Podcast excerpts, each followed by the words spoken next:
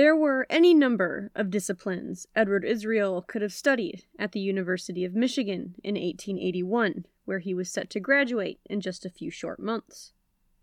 But for him, there was only one that had any chance of satisfying the unending curiosity and wonder he held for the great unknown astronomy. Edward was a bright student, eager, intelligent, and kind. His academic acumen, coupled with his warm personality, made him the perfect candidate for an opportunity. One of his professors nominated him for something nearly impossible for any 21 year old to refuse an adventure.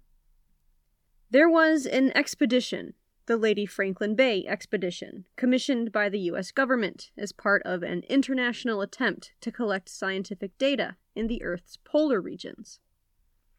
The majority of the crew were military, most of them having served in cavalries across battlefields, not ships sailing into untested territories at the northern edge of the map.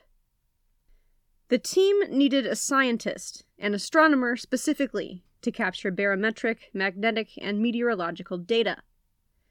When offered the position, Edward Israel immediately said yes. Edward came from a family of merchants his parents, Menis and Tilly, were the first Jewish residents of Kalamazoo, setting up a dry goods store on the corner of Michigan Avenue and Rose Street. Edward's father passed away when he was only eight, leaving his mother Tilly to run the store and raise their four children on her own. Now, her son, her Edward, was on his way to make history. The university allowed him to graduate early so he could hurry to meet his crew and his captain, Adolphus Greely, in Washington, D.C., where their journey began. Tilly said goodbye with a mixture of optimism and fear for her child as she watched him leave home for the unknown to test his scientific skills and himself against the mettle of nature further north than anyone in history had ever gone. She watched him recede into the distance, confident with the promise of a bright future. It was the last time she would ever see him alive. I'm your host, Kristen Robine Terpstra, and this is the History Cache. Let's have a look inside.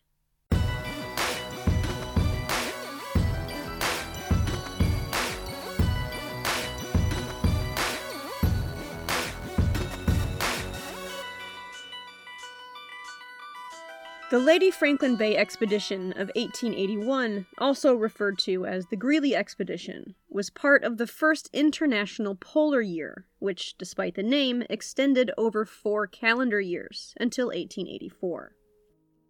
This was a collective, collaborative, international attempt to gather scientific data in the Arctic.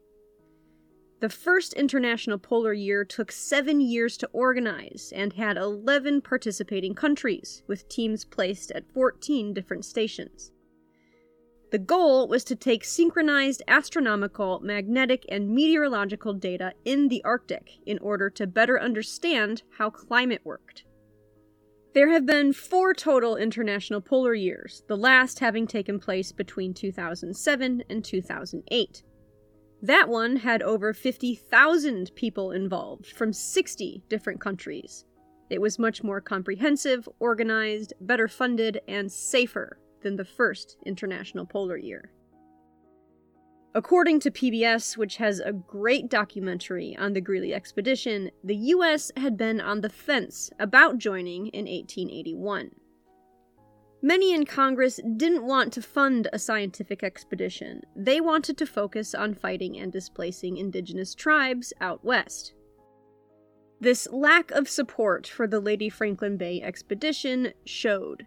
Only a few weeks were given for recruitment, and none of the crew chosen had any polar experience at all.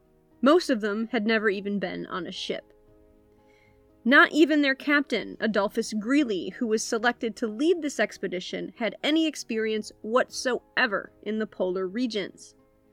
Greely was a soldier. He joined the army as a Union soldier at the age of 17 during the American Civil War. He fought in some of the war's bloodiest battles, fighting at Fredericksburg, Ball's Bluff, and Antietam. After the war, he was promoted to lieutenant and was placed in the U.S. Signal Corps, where he developed an interest in weather systems while working on the new telegraph network that was expanding across the nation. The telegraph system gave us a way to track weather on an unprecedented scale, over thousands of miles.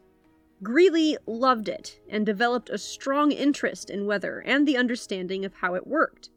So when he heard of the International Polar Year taking place in the Arctic Circle, he was immediately intrigued.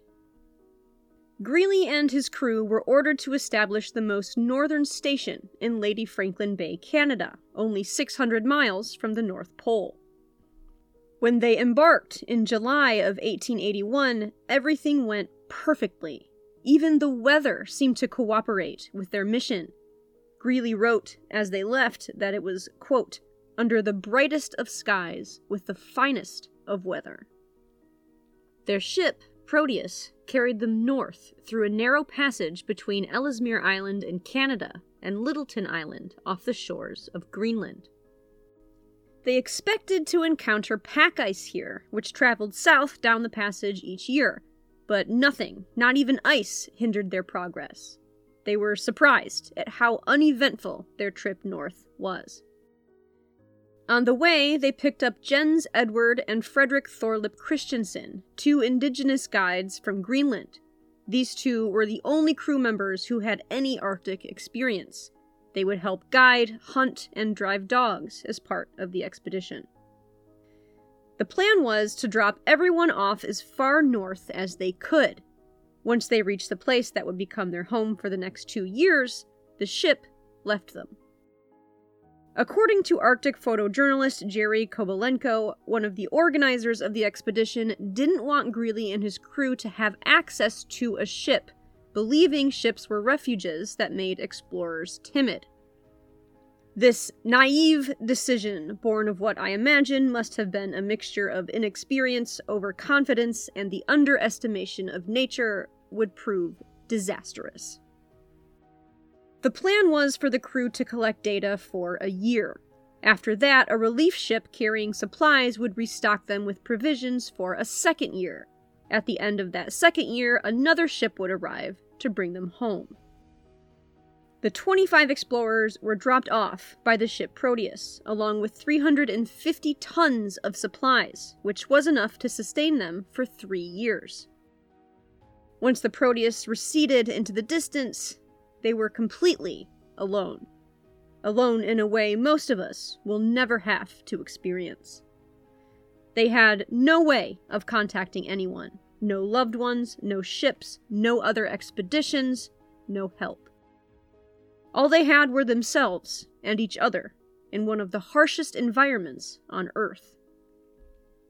Greely wrote that he was glad to see the ship go, writing, quote, I am glad the ship is gone. It settles the party down to its legitimate work. And work they did. They built an outpost they called Fort Conger. Under the guidance of Sergeant David Brainard, chief of the enlisted force, they built quickly, and they built well. Then the harsh wind and bitter cold of Arctic winter set in. And it wasn't just cold, it was dark when the sun sank beneath the horizon for the last time, not to be seen again for months, it cast a bleak shadow across the world, a world that seemed asleep, with all life dormant but their own. In the Shackleton series, I went more in depth on how the months during a winter of darkness, called the polar night, can affect a person psychologically. People, even during polar nights today, can experience disturbed sleep, impaired cognitive ability, and negative affect, or the tendency to feel an internal state of negative emotions like anger, sadness, fear, and anxiety. Being alone in the dark for months with the same people in the same space is difficult enough, and if adverse effects of the polar night take hold, it can lead to all sorts of negative outcomes, including violence. One famous incident of this occurred in 2018 at the Russian Antarctic Bellingshausen station on King George Island, when engineer Sergei Savitsky, age 54, attacked Oleg Beloguzov, a 52 year old welder, stabbing him with a knife. Several sources stated Sergei stabbed Oleg because he kept telling him the endings to the books he was reading, reading being one of the only pastimes Sergei had to pass the long hours. According to an article from Live Science, that detail came from an unnamed source that wasn't verified. It's much more likely the incident occurred after months of rising tensions between the two. Incidents like this are rare, but even at polar stations today, which are much better stocked and equipped than stations like Fort Conger were, incidents like this happen. Now take away every possible comfort and mode of communication with the outside world Sergei and Oleg had, and you've got an idea of how isolated and unequipped Greely's crew was 137 years prior to the incident at Bellingshausen. As winter covered them, thoughts of home, of loved ones left behind, became painful, and the cold offered no comfort. It was a bitter winter. The lowest temperature reading they took was minus 57.2 degrees Fahrenheit. That's minus 49.5 degrees Celsius. We don't know what the wind chill that day must have been, but even if there wasn't one, life at that temperature could be misery. Despite the weather and the waning morale of his comrades, Edward Israel, who had never known cold like this, even having been born and raised in Michigan, consistently took measurements. He and his crew took 500 readings a day of wind speed, barometric pressure, magnetism, and other phenomena, all at coordinated, predetermined times. Carrying out work in that kind of cold takes an iron will. If you spit at minus 57 degrees or go to the bathroom, anything that comes out of you is frozen before it hits the ground. If your eyes water, your eyelashes freeze together. Frostbite can occur in seconds. For the rest of the crew, those who weren't part of taking measurements or collecting data, the months of darkness were an excruciating trial in boredom. When left on its own, boredom can become a dangerous problem. Greely could see morale was dwindling. He forbade anyone from lying around what were considered daytime hours. After this, many of them passed the time by sitting on benches and arguing. Greely then decided they needed something to do, so he gave them chores. Feelings of resentment began rising when Greely ordered the cavalrymen to tend to the officers' needs, including washing their laundry for them. Greely was only 37 years old, but he'd already had 20 years of military experience, and many of those years had been spent commanding others. He thought giving orders and creating a strict hierarchy would suffice to push them all through the winter. But commanding an Arctic expedition wasn't the same as commanding a cavalry on the battlefield. Barking orders didn't work. Morale did not improve. The bored crew members started to become unruly. In front of his angry and excited crew, Greely told his men that he wasn't one to be trifled with and that he wouldn't stop at the loss of human lives to restore order. He didn't know it at the time, but that statement would later be tested. Greely's threats were not the antidote to the failing morale, and the group continued to break down. A frustrated Greely, unsure of how to regain control in such a lonely, vast, unconnected expanse, began having his doubts about himself and their mission. Greely had a wife back home, Henrietta, and he missed her. He wrote to her constantly, letters he had no way of sending until he could send them out with the supply ship scheduled to meet them in summer. Henrietta hadn't wanted Greely to go on this expedition. She said it was his ambition and pride that drove him. He told her he just wanted to make his mark on the world. Things grew more tense. Emotions rose. After months of darkness, morale was at an all time low. Then in March, just as they were at the emotional end of what they could endure, the sun returned. I've never experienced losing sunlight for five months in a row, so I can't speak on what it must have felt like for those 25 stranded souls to see the sun rise again after so many hard months of Arctic winter. What would it be like, seeing the sun rise and watching the light awaken a blackened landscape, welcoming life back into the world after what had felt like a never ending lucid nightmare of darkness? Only a small number of people can answer that question. With new light came renewed hope, and the crew eagerly awaited their supply ship, which would carry not just food and supplies, but news from home. They were there to collect scientific data, and they were still successfully doing that, but there was another agenda on the list as well. Much of Congress at the time thought spending money on scientific achievement wasn't enough of a reason to fund an expedition. They wanted something else, some sort of feather in their cap they could show to the rest of the world. While Edward Israel was still busy collecting data, Greely assigned two different parties made up of a select few men each and told them to get ready for a special mission. Their goal was to reach the furthest point north possible, further than anyone else in history ever had. It was time for a secret adventure.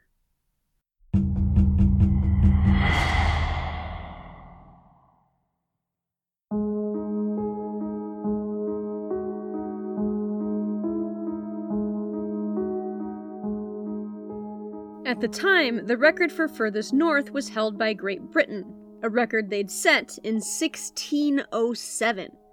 The US wanted to push further. Greely assigned two different competing teams to the task. The one that pushed furthest north would be hailed the winner.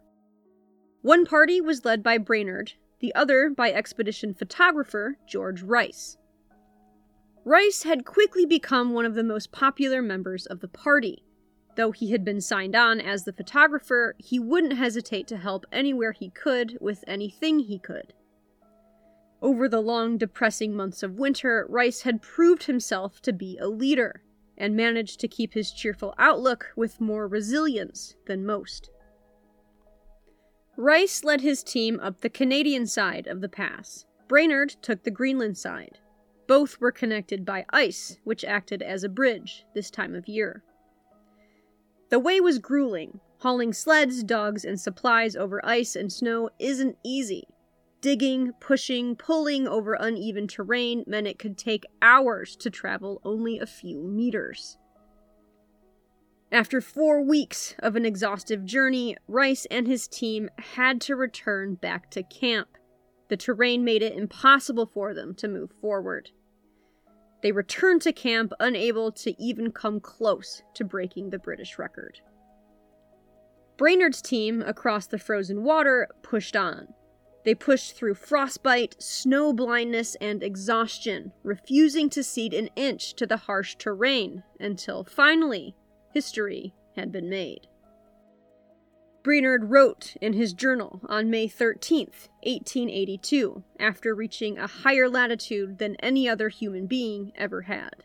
Quote, we unfurled the glorious stars and stripes to the northern breezes with an exaltation impossible to describe. The flag they planted had been sewn by Greely's wife, Henrietta. They had reached 83 degrees, 23 minutes, and 8 seconds north it took them 60 days to break a 275 year old record. They made it around four miles north of the previous British record, which brought them within 455 miles of the North Pole. Brainard and his crew returned to Camp Conger on June 1st, 1882, and were met with celebration. The energy in the camp was different now. The sun had brought renewed belief in their mission, the successful expedition north had brought them validation, and the coming supply ship was bringing them hope. Each day they watched the horizon, expecting relief to arrive at any moment. But as the days dragged to weeks, hope was being replaced with fear. In July, they would climb the surrounding hills to see as far as they could, hoping to spot the relief ship's silhouette materializing over the water, putting their fears to rest. It was all anyone could talk about. The ship, called the Neptune, was on its way, but the ice was thick between Greenland and Ellesmere Island, too thick for any ship, any crew, any captain to penetrate it. Faced with an impassable sea full of ice, the crew of the Neptune could do nothing but turn around. No one was coming for them. By the end of August, Greely's crew knew their worst fear had been realized. They had enough supplies to stretch out rations for three years. But the failure of the ship to arrive was already making them doubt anyone would come for them the following year. Without a ship of their own, they were stranded, and the pangs of loneliness, isolation, and disappointment began to erode the thin mantle of a fickle morale once again. That is when their second winter arrived. The sun sank below the horizon, and the peace of mind that had come with a long awaited summer sank with it. Greely did have a plan B, but it was only to be employed in the direst of circumstances. They did not have a ship strong enough or large enough to carry them home. The expedition organizers had made sure of that. However, they did have three small boats. One small steamboat equipped with two whaling boats that could potentially haul them back down to Cape Sabin, about 250 miles south. These small boats were not made for cutting through ice, and any one of them could easily be crushed to pieces on the water. If no ship reached them by the end of next summer, their orders were to take these three small boats on what was most likely an impossible escape route to Cape Sabin, where the army had assured them they could find supplies. Once at Cape Sabin, if the army still couldn't reach them, it would place a rescue party just across the water on Littleton Island in Greenland. At least, that was the plan. A plan that was wildly unpopular amongst the crew. During the winter, the team continued to collect data. Despite the cold, harsh conditions and months of darkness, they did not waver in their commitment to the real scientific purpose of the mission. The plan had been for them to collect data for two years.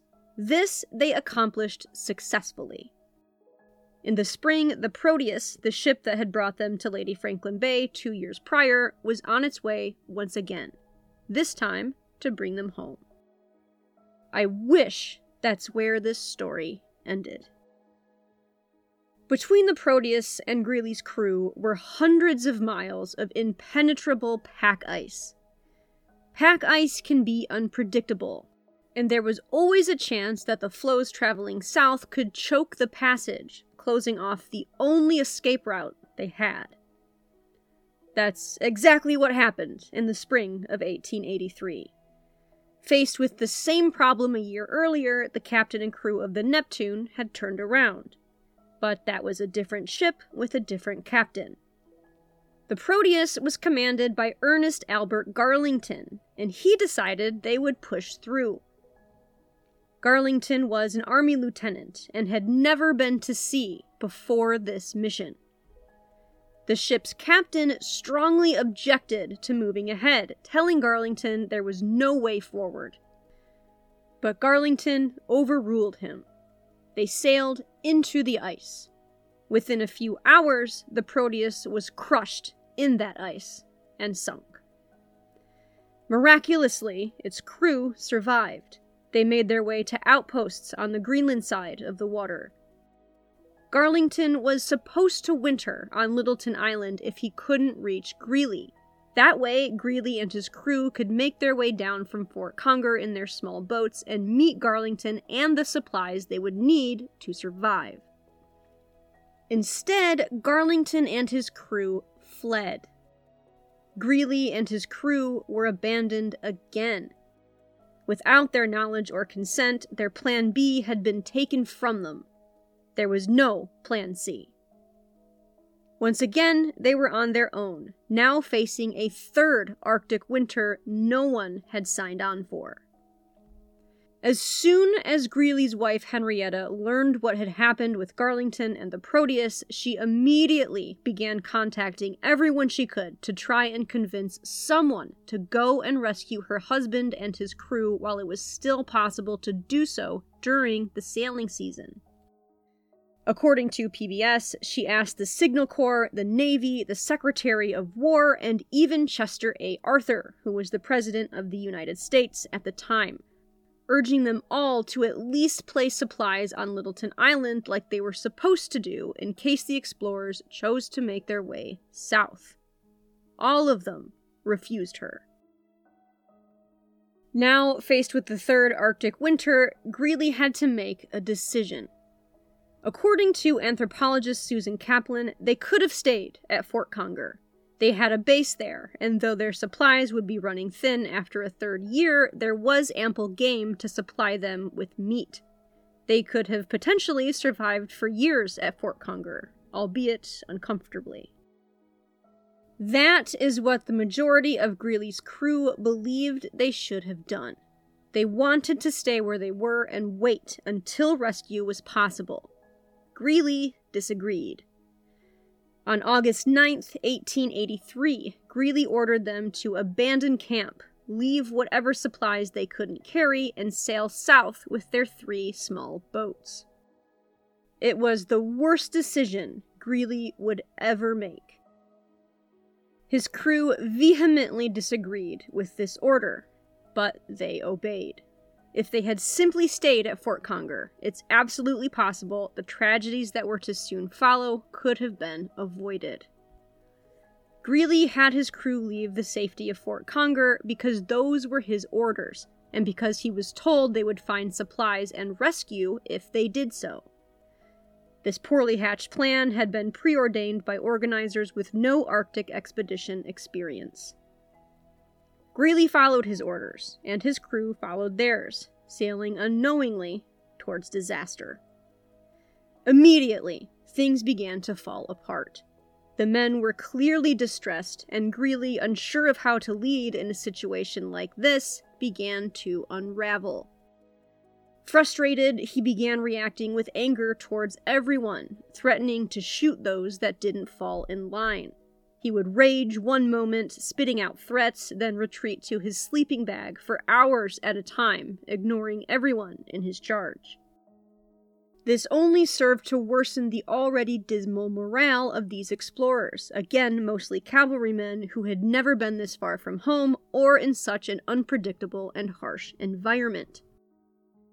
Brainard, a military man who followed his orders always to the letter and who had been a real rock for Greely, wrote in his journal about this point in the expedition quote, The CO is seldom out of his bag. His appearance indicates the most abject cowardice.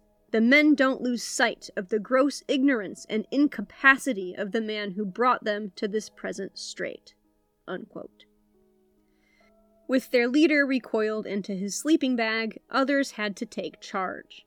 Brainard helped retain order. Rice, the photographer, helped navigate their way through the pack ice, falling into the frigid water several times as he did so. And Edward Israel, their astronomer, was key in their quest to find Cape Sabin.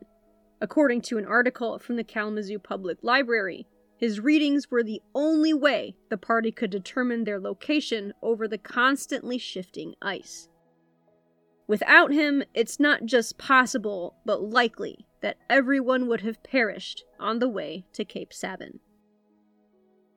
The going was slow. They could only move through the pack ice as fast as it allowed them to, and the ice was indifferent to their troubles. A week after they set out to sea, Greely told his officers he was considering abandoning the boats entirely. He thought that putting the men and supplies on the floating ice and hoping they simply drifted the right way to Cape Sabin would be a more efficient way of finishing their journey over the water. His officers instead urged him to turn around. They wanted to go back to Fort Conger and winter there where there were still supplies and ample game. Greely again refused. Orders were orders, and that was that. Greely wasn't popular at this point in the journey. The crew was becoming desperate, and all were afraid that his stubborn insistence on a plan Brainard called insanity would see them all dead by spring. Talks of mutiny began to be whispered into the Arctic wind. Most thought Brainard should take over leadership of the expedition, he was an officer who shared their fears. He proved his leadership skills on the trek towards the North Pole the previous year, and unlike Greely, he was a comforting authority figure they could believe in. As Greely was stuffed into his sleeping bag, unresponsive to those around him, three men approached Brainard. They told him they wanted to get rid of Greely. They wouldn't need to kill him, as the expedition doctor could declare him insane. They wanted Brainard to take charge and return them all to Fort Conger. Brainard, a man who had disagreed with every one of Greely's decisions on the matter of where to winter, must have considered this, at least for a moment. But Brainard didn't know how long it would take the army to reach them at Fort Conger. It could be one more winter, or two, or three, or maybe the army would eventually abandon them completely as a lost cause. If he agreed to mutiny, he feared the crew would lose respect for all authority, which was already hanging on by a thread. The last thing he believed they needed while alone at the top of the world, isolated and desperate, was lawlessness. Besides, by now they had sailed too far to turn back. Brainard refused, and that was the end of any further talk of mutiny. A week later, their second week at sea now, the pack ice became impenetrable. The floes froze together, capturing the floundering crew inside of its indifferent grip. They could no longer move forward. They abandoned the steamboat, took what supplies they could, and transferred them into the two whaling boats, which they hauled behind them. They would continue their journey on foot walking over the pack ice with some of the coldest waters on Earth swirling beneath them. That ice eventually began to break apart. They were battered by storms, wind, and cold until piece by piece the floe that was their refuge began to grow smaller and smaller until they were huddled together on a floe barely large enough to contain them. They must have been reluctant to use the whaling boats as they were not designed for travel in pack ice. The fear of being crushed, the boats slammed into splinters, was weighed against the likelihood of falling into the freezing water below. Then, just as their desperation grew maddening, under a sky growing darker each day, they washed ashore on the banks of Cape Sabine after 51 brutal days at sea. Cape Sabine was not the outpost Fort Conger had been. There was no game here for the hunters to bring in. The landscape was rocky, a granite expanse seemingly void of life. It was not the refuge they were hoping it would be. However, now that the party had reached solid land, Greely sprung back to life. Perhaps it was the success of the journey which he must have doubted, or perhaps the feeling of solid earth below his feet had rekindled his confidence. Whatever it was, he crawled out of his sleeping bag and began giving orders once again, this time with more confidence than erratic anger. Only days of sunlight remained. He ordered them to build a shelter, which they did so they could face the onset of winter. He sent out search parties to find food caches left by the army and other expeditions. The crew, who had been without direction or tasks as they had drifted helplessly at sea, were now comforted to have a sense of order and to have something they could actively do. For the first time in a long time, Greely and his crew felt hopeful. Greely believed his rescuers sent by the army that year had established a camp just across the water on Littleton Island after they had been unable to reach his team at Fort Conger, because that's what the army told him they would do. He thought if they could just get through the winter and hold out until April 1st, that rescue party could cross the water, bringing them desperately needed supplies before taking them home. But there was no one waiting for them on Littleton Island. Their rescue crew had fled months ago. They called their new home Camp Clay. It was uncomfortable, crowded in their shelter. For the last two months, getting here had been their biggest hurdle. Now, it was hunger. The rations were already growing thin, and without the caribou and muskox that had surrounded them at their last camp, their hunters could do nothing. Hunger became a constant pain. At one point, Brainard, who was in charge of all food rations, wrote of how he'd found a barrel of dog food that had been spoiled there was green mold throughout all of its contents. When it was thrown onto the ground, the men swarmed on it like locusts, devouring every last crumb of molded dog food. That may seem extreme, but when a person is starving, there's almost nothing they won't do to stave off that hunger. If it sounds like I'm foreshadowing a bit here, it's because that's exactly what's happening. They had to find more food. Rice, the photographer turned navigator turned explorer, led several expeditions out to find caches of food. In November, after five days of wandering in the dark, Rice and his team stumbled upon what must have felt like a miracle. They found 500 pounds, or just over 226 kilos of meat that had been left by a previous British expedition. This was obviously a windfall, but hauling it back to Camp Clay was an exhaustive, intense trek through increasingly punishing Arctic weather. Among Rice's team was a carpenter named Joseph Elison. The conditions they were in were severe. The cold and wind made frostbite almost inevitable. The lack of food made the physical labor needed to haul 500 pounds almost impossible to summon. On their return journey, Elison collapsed. Their leader, Rice, had to make a decision now. They could take the food back to Camp Clay and leave Elison to the elements and certain death, or they could take Elison and leave the food. Rice chose to save Elison. Elison, riddled with frostbite, screamed, begged them to let him die, but they would not leave him. His companions dragged him across the frozen terrain until they too collapsed. Rice, summoning the last of his strength, continued on by himself hiking over the barren, frozen wasteland for 12 more hours until he reached help at Camp Clay. A rescue party led by Brainard was dispatched to find the others.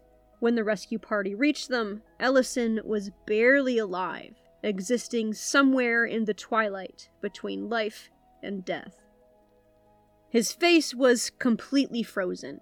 He could no longer move his limbs, limbs it was obvious he would lose. When Brainard spoke to him, trying to cheer him, all Elison could do was whisper, over and over, Please kill me, won't you? Just after 2 a.m., they arrived back at Camp Clay. No one was angry that the food had been left behind instead of Elison. They gathered around him and showed a sympathy which somehow surpassed their hunger. All they had out here were each other, and any one of them would have chosen Elison over that 500 pounds of food. When Greely ordered the rest of them to cut their meager rations so Elison could be given more, no one disagreed with him. Surprisingly, Elison survived, but his condition was grave. He'd already lost a finger to frostbite, and it was obvious several others would soon follow. Within days, his right foot fell off from the severe frostbite. Since he'd lost all feeling in his limbs, he didn't know his foot was gone. None of the men could bring themselves to tell him. Their situation had never been so dire. As things worsened, Greely somehow grew more resilient. He was no longer the raging, hiding commander incurring talks of mutiny. Now he was level headed, his ambition and pride having fallen in the wake of a budding warmth, empathy, and sense of camaraderie. In this dark hour, Greely had finally become the leader they needed. He gave his rations away and even took on chores the others didn't want to do. This endeared him to those who had so recently wanted him stripped of command. One of his men wrote, quote, Lieutenant Greely has shown himself to be a man of more force of character and in every way greater than I had believed him to be. I am very sorry not to have found out sooner his full worth. They were in the midst of their third winter, and there was no way to know if it would be their last. The crew still believed there was a team waiting for them across the water. Greely did not. He knew now they had been abandoned. He had believed in his orders and had followed them. I can't imagine what it must have felt like for him to know he'd brought his crew to what was most likely certain death. Greely knew that if a relief ship were on the way, which it wasn't, it wouldn't be able to reach them for at least another eight months, towards the middle of the summer. Greely wrote in his journal, quote, No game, no food, and apparently no hopes from Littleton Island. We have been lured here to our destruction.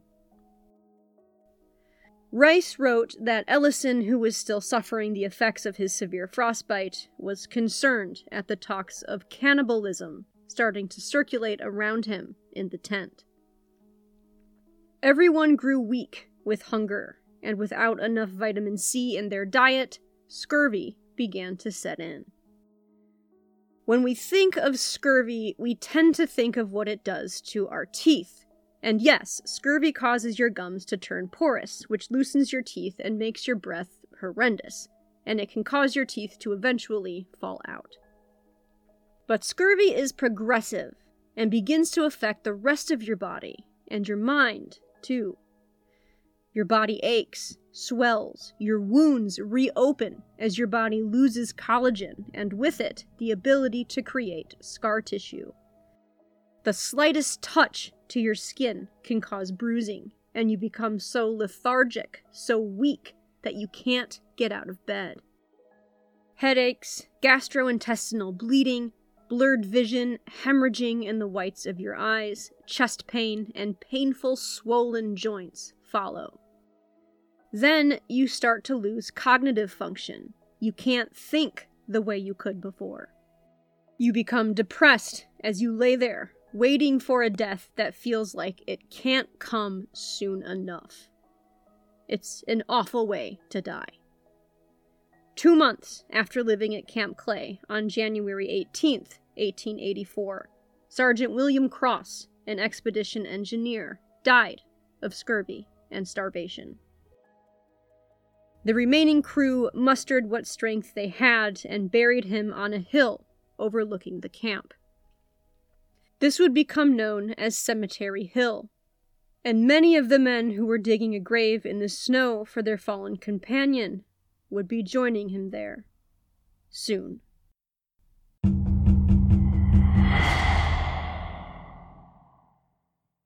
I know this isn't the most cheerful moment to end the show today. This is a heavy piece of history, and I need one more episode to tell it the right way. But please don't despair. There are some silver linings, so I hope I haven't depressed you into not listening to part two. I'll even let you know now that not everyone dies. That may seem like a spoiler, but all of this happened almost 140 years ago, so that's pretty far past the typical 7 to 10 days of the spoiler zone. Thank you so much for listening to the show today. I certainly hope you'll join me for the last installment on the Lady Franklin Bay expedition, which will be ready for you in three weeks. If you enjoyed listening to the show today, please consider rating and following on iTunes or wherever you listen. This really does help the algorithm find me. Until next time, if you'd like to get a hold of me, you can email me at historycashpodcast at gmail.com.